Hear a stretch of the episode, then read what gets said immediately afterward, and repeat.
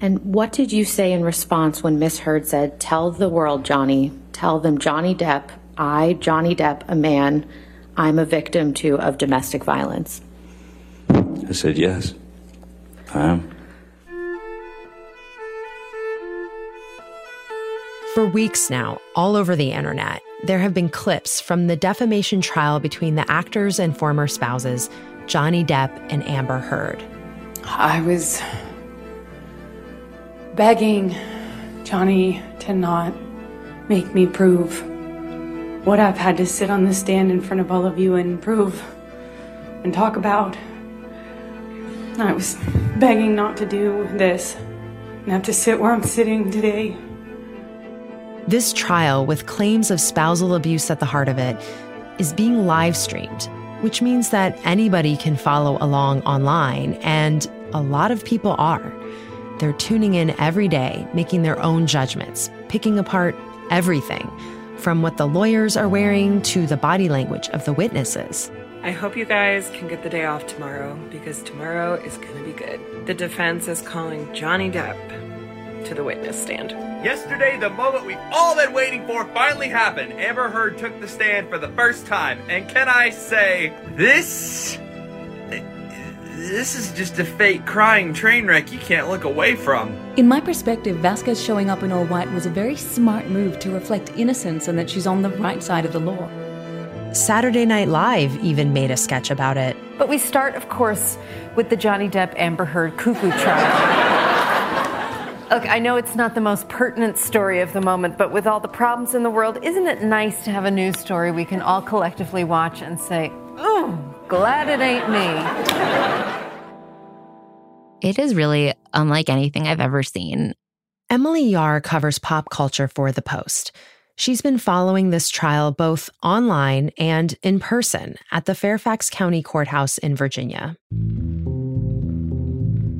When I started going there in mid April when the trial was just starting, there was definitely interest. There were people there who were kind of curious and had heard about it, especially because it was in Fairfax, where you don't really see a lot of celebrity trials.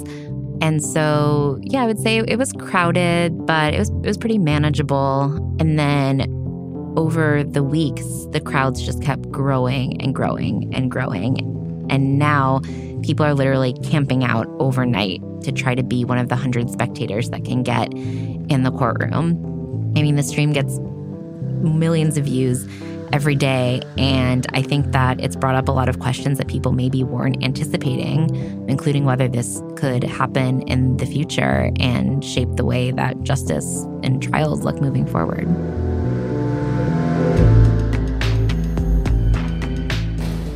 From the newsroom of the Washington Post, this is Post Reports. I'm Elahe Izadi, in for Martine Powers. It's Friday, May 27th.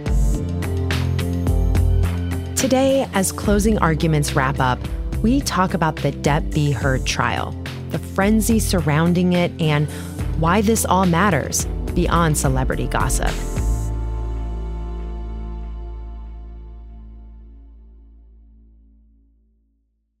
So the judge allowed a pool camera to be in the courtroom every day, and it was Johnny Depp's team that requested that, and it was granted.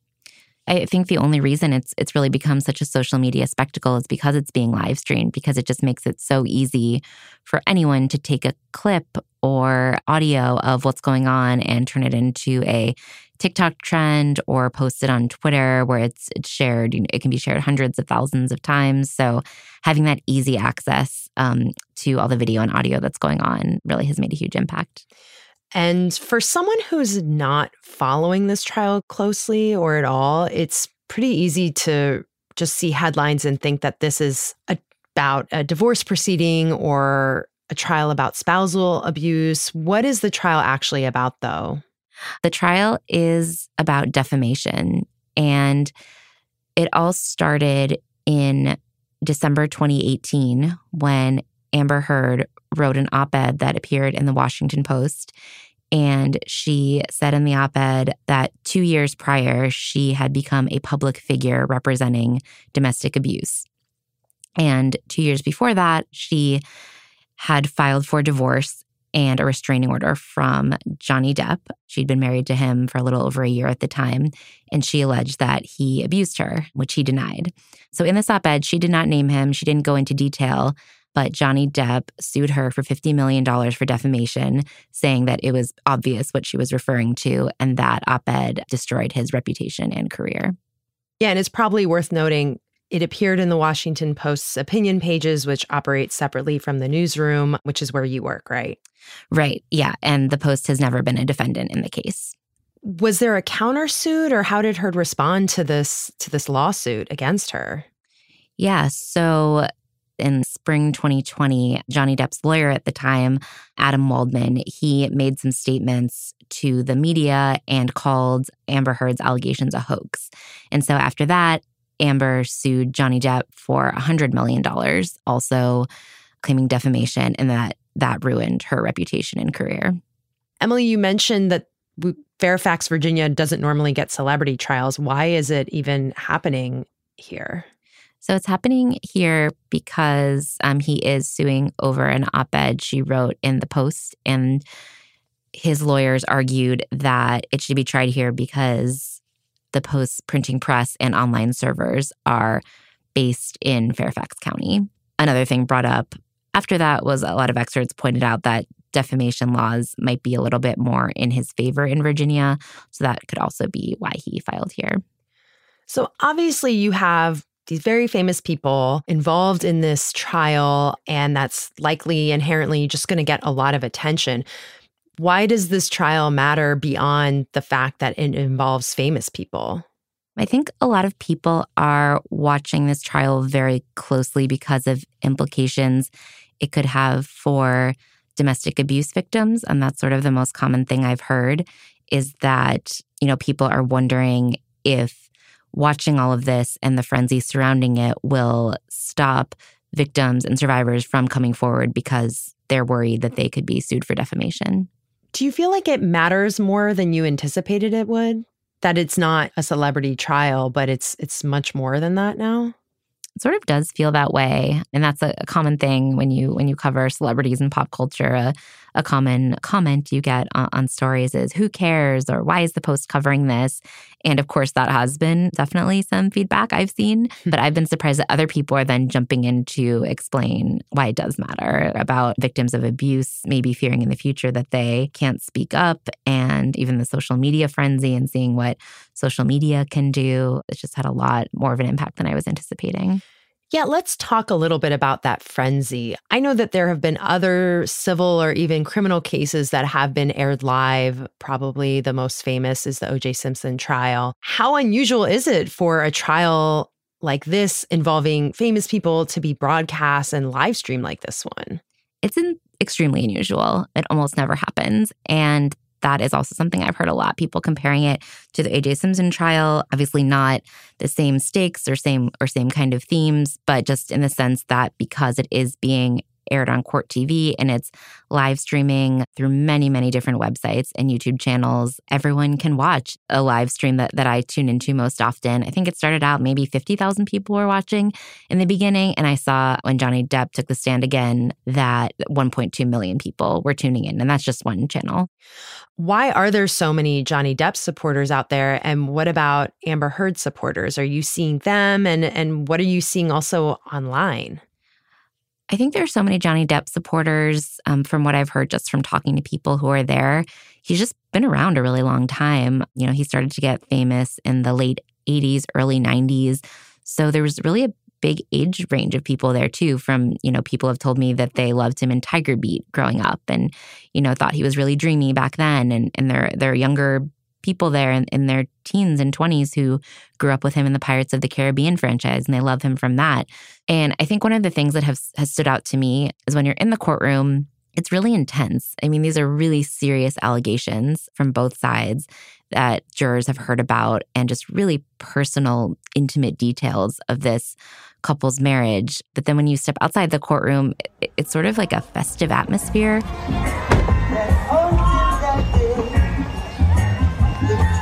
There are a lot of Johnny Depp fans there. Some of them are dressed as pirates. And it's almost, it feels like a party when he leaves the courtroom every day because there's a huge group of them um, in the back that wave to him. and he'll wave back.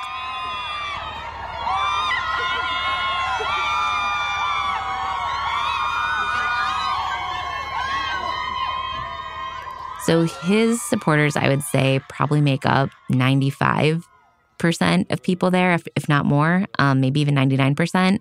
Whereas there are almost no Amber Heard supporters there. I've run into a few people, but she has a fraction of the support. Have you spoken to any of the Johnny Depp fans?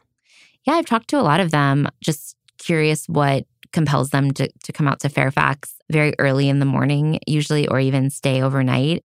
So, the way the spectating system works for the courtroom is every day at 7 a.m., the sheriff's deputies come out with a folding table and they set it up and they have 100 wristbands. And the first 100 people in line get to be in the courtroom. This has turned into chaos because it's gotten so much attention that people are now flying in from all over the world who show up and want to be in the courtroom. When I first started covering this, I could get there around seven, even a little later, and be totally fine getting in it started to get a little busier. I started getting there at six and then five thirty, and then on the first day Amber Heard testified, I got there around five a.m. and I was the one hundredth person they let to the courtroom. Then what started happening was people were camping out overnight and sleeping in their cars and sleeping on the sidewalk so they could get in line. So now the earliest people can line up outside the courthouse is 1 a.m. But that just means they kind of hide all over the court complex until then and then kind of make a mad dash for the line. I went on Monday night around like eight or nine and talked to um, some people hiding in a parking garage, waiting till they felt they could safely walk over without getting kicked out by the sheriff's deputies and asked them why they were there. Uh, nice to meet you. I'm Emily Yahr. Hi, Emily. How are you? Good. Um, I talked to one woman, KB Plesnick, who is a makeup artist from Baltimore, who was a Johnny Depp fan, and she was basically just hanging out in her car for a while. She said she'd gotten there around seven and was waiting until she could walk over. So, what was the time overnight? What was that like?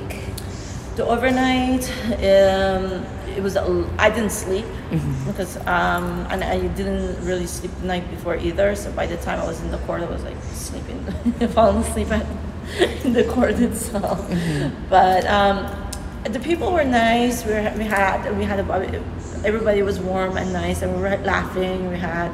Um, we, had, we were sharing stories with each other. We were, Wednesday, I went to the courthouse around 1 a.m. to see what the process was like when everyone could officially line up. And I talked to Marcia Billingy, and she was not happy because she had gotten to the courthouse around 7 p.m. and was told that she could not get in line until 1 a.m. But when she came back at 1, she saw that people had already lined up early and the deputies weren't moving them. It seemed there was some sort of miscommunication. She said she was a law student and she was just really interested in the trial process. And she was upset that she missed out on getting in the courtroom. So when you're in the courtroom, it's a lot different. You get to see the jurors' reaction, you get to see the lawyers' reactions to when certain things are said, and you get to be pretty pretty objective to the whole thing. You don't hear a lot from Amber Heard supporters. I did a story this week talking to some of them, so so I've heard a little back from that. I think they are really shocked by a lot of this and not even necessarily the reaction because again she made these allegations in 2016 and there's been a lot of animosity against her online ever since but when i talked to them they were just taken aback i think at the level of mockery um, of someone who is on the stand describing abuse so i think they were expecting a lot of backlash to her i don't think they were expecting it at this level yeah. Why is there so much more vitriol towards her? I think there are a few reasons. I think the first thing is that you really just can't underestimate how much a lot of people in our society just really love to tear down a famous woman who says she's being mistreated. Examples range from Britney Spears to Meghan Markle. I think we've just seen that play out time and time again. So I think that's part of it. Another thing that's come up a lot is people saying that this is backlash to the Me Too movement. And I heard this also from some people who were outside the courthouse um, waiting for Johnny Depp's car to arrive. And they said that they aren't necessarily even huge fans of Johnny Depp. They don't have specific interest in the trial, but they were pretty concerned about what they believed were false allegations against a man. The hashtag that they used was men too. So I think that's part of it. And the last one is that I think there are a lot of online creators who don't really have any sort of stake in this trial, but they see public opinion so overwhelmingly on Johnny Depp's side that they are sort of capitalizing on that by making YouTube videos or merchandise. You know, you've seen t-shirts for sale that are are mocking some things that Amber Heard said on the stand. So I think it's a combination of all of those things. I feel like there's been some talk online, at least, that a lot of the pro Johnny Depp chatter is from spam or bots. Have you looked into anything like that? That's something his team has denied anything about. People I talked to for the Amber Heard story say that it looks like a lot of suspicious accounts who only tweet about Johnny Depp that, you know, kind of come after them when they tweet that they believe Amber Heard. And from people who have spent time on social media in the last six weeks, you've probably seen that similar dynamic play out where Johnny Depp as people keep saying that he is winning in the court of public opinion, that when you see something about this, this trial on social media, it's probably from a Johnny Depp supporter or a TikTok or video of him in the court and people celebrating that. Whereas then if you see something about Amber Heard, it's because people are saying she's a liar or editing things to make it look like her accusations are unfounded or or you know making fun of some things she says on the stand. So I would say this, the social media side of it has been pretty one-sided this whole time.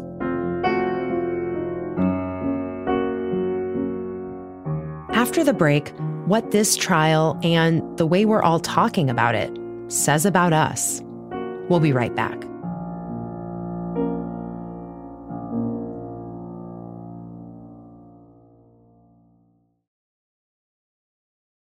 This podcast is sponsored by Monarch Money. Are you saving to reach your financial goals? Reaching those goals isn't just about getting more money, but by managing what you have. And the best way to manage your money? Monarch Money. Monarch Money is a new kind of finance app that's intuitive, powerful, ad-free, and takes the headaches out of budgeting. Try it free when you go to monarchmoney.com slash podcast. Monarch puts all your accounts, investments, transactions, and finances at your fingertips. With a complete view of your finances, you'll gain insights on your spending and find new ways to save. Plus, Monarch lets you customize your dashboard, collaborate with your partner, set custom budgets and goals, and track your progress toward them. See why Mint users are turning to Monarch Money and loving it, and why the Wall Street Journal named Monarch Money the best budgeting app overall. Get a 30-day free trial when you go to monarchmoney.com slash podcast. That's M-O-N-A-R-C-H money.com slash podcast for your free trial. monarchmoney.com slash podcast. You've covered pop culture for a while and you know how it can sort of reflect a shared set of values or not and i'm just wondering as you've been covering this trial both in the courtroom and this broader conversation what do you think this all says about how the broader culture treats and thinks about stories of spousal abuse and, and domestic violence well, I think the stories that really strike a nerve the most are the ones that people can see themselves in. I think maybe one of the reasons there's such huge interest in this is that as people are watching, maybe they recognize behavior of their own, behavior they've seen in other people, or just watching it and thinking what they would do in in a situation like this. And I think there's so many personal, intimate details that no one should ever know. Jurors heard from their marriage counselor and psychiatrists and a journal they had where they where they wrote things back and forth to each other. So I think there probably is a lot of projection going on on a lot of levels here. And that's, yeah, possibly why it's just struck such a nerve in people. When we talk about the stakes here and why this matters beyond these two individuals, what do you think this is going to do to that bigger conversation about domestic abuse and these sorts of situations? I think, yeah, the thing I keep seeing over and over from experts is they're really, really concerned just because maybe people didn't realize that if they speak out about domestic abuse, it could turn into a, a, defamation trial. So they're really worried because they're looking at this and the level of scrutiny and the level of mockery and thinking, if this can happen to famous people, you know, what would stop it from from me being turned into a joke? So I think advocates and experts are kind of worried about the chilling effect this could have on people coming forward just because now they've seen what can happen when all of your private details are put out into the world. Emily, thanks for your time. Thanks so much.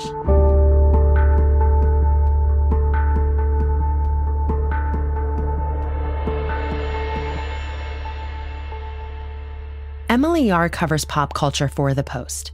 This segment was produced by Sabby Robinson and Charla Freeland. Once closing arguments are finished today, the jury will get the case and begin deliberations on a verdict. For more coverage of the trial, go to WashingtonPost.com.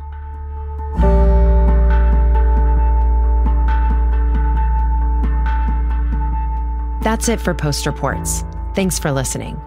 Today's show was mixed by our senior producer, Ted Muldoon, and edited by our executive producer, Maggie Penman. Our supervising senior producer is Reena Flores. Our editor is Alexis Diao. Jordan Marie Smith, Ariel Plotnick, and Rennie Svirnovskiy are producers. Emma Talkoff is an assistant producer. Sean Carter is our engineer. The Post's director of audio is Renita Jablonski. I'm Elahe Izadi. We'll be back Monday with more stories from the Washington Post.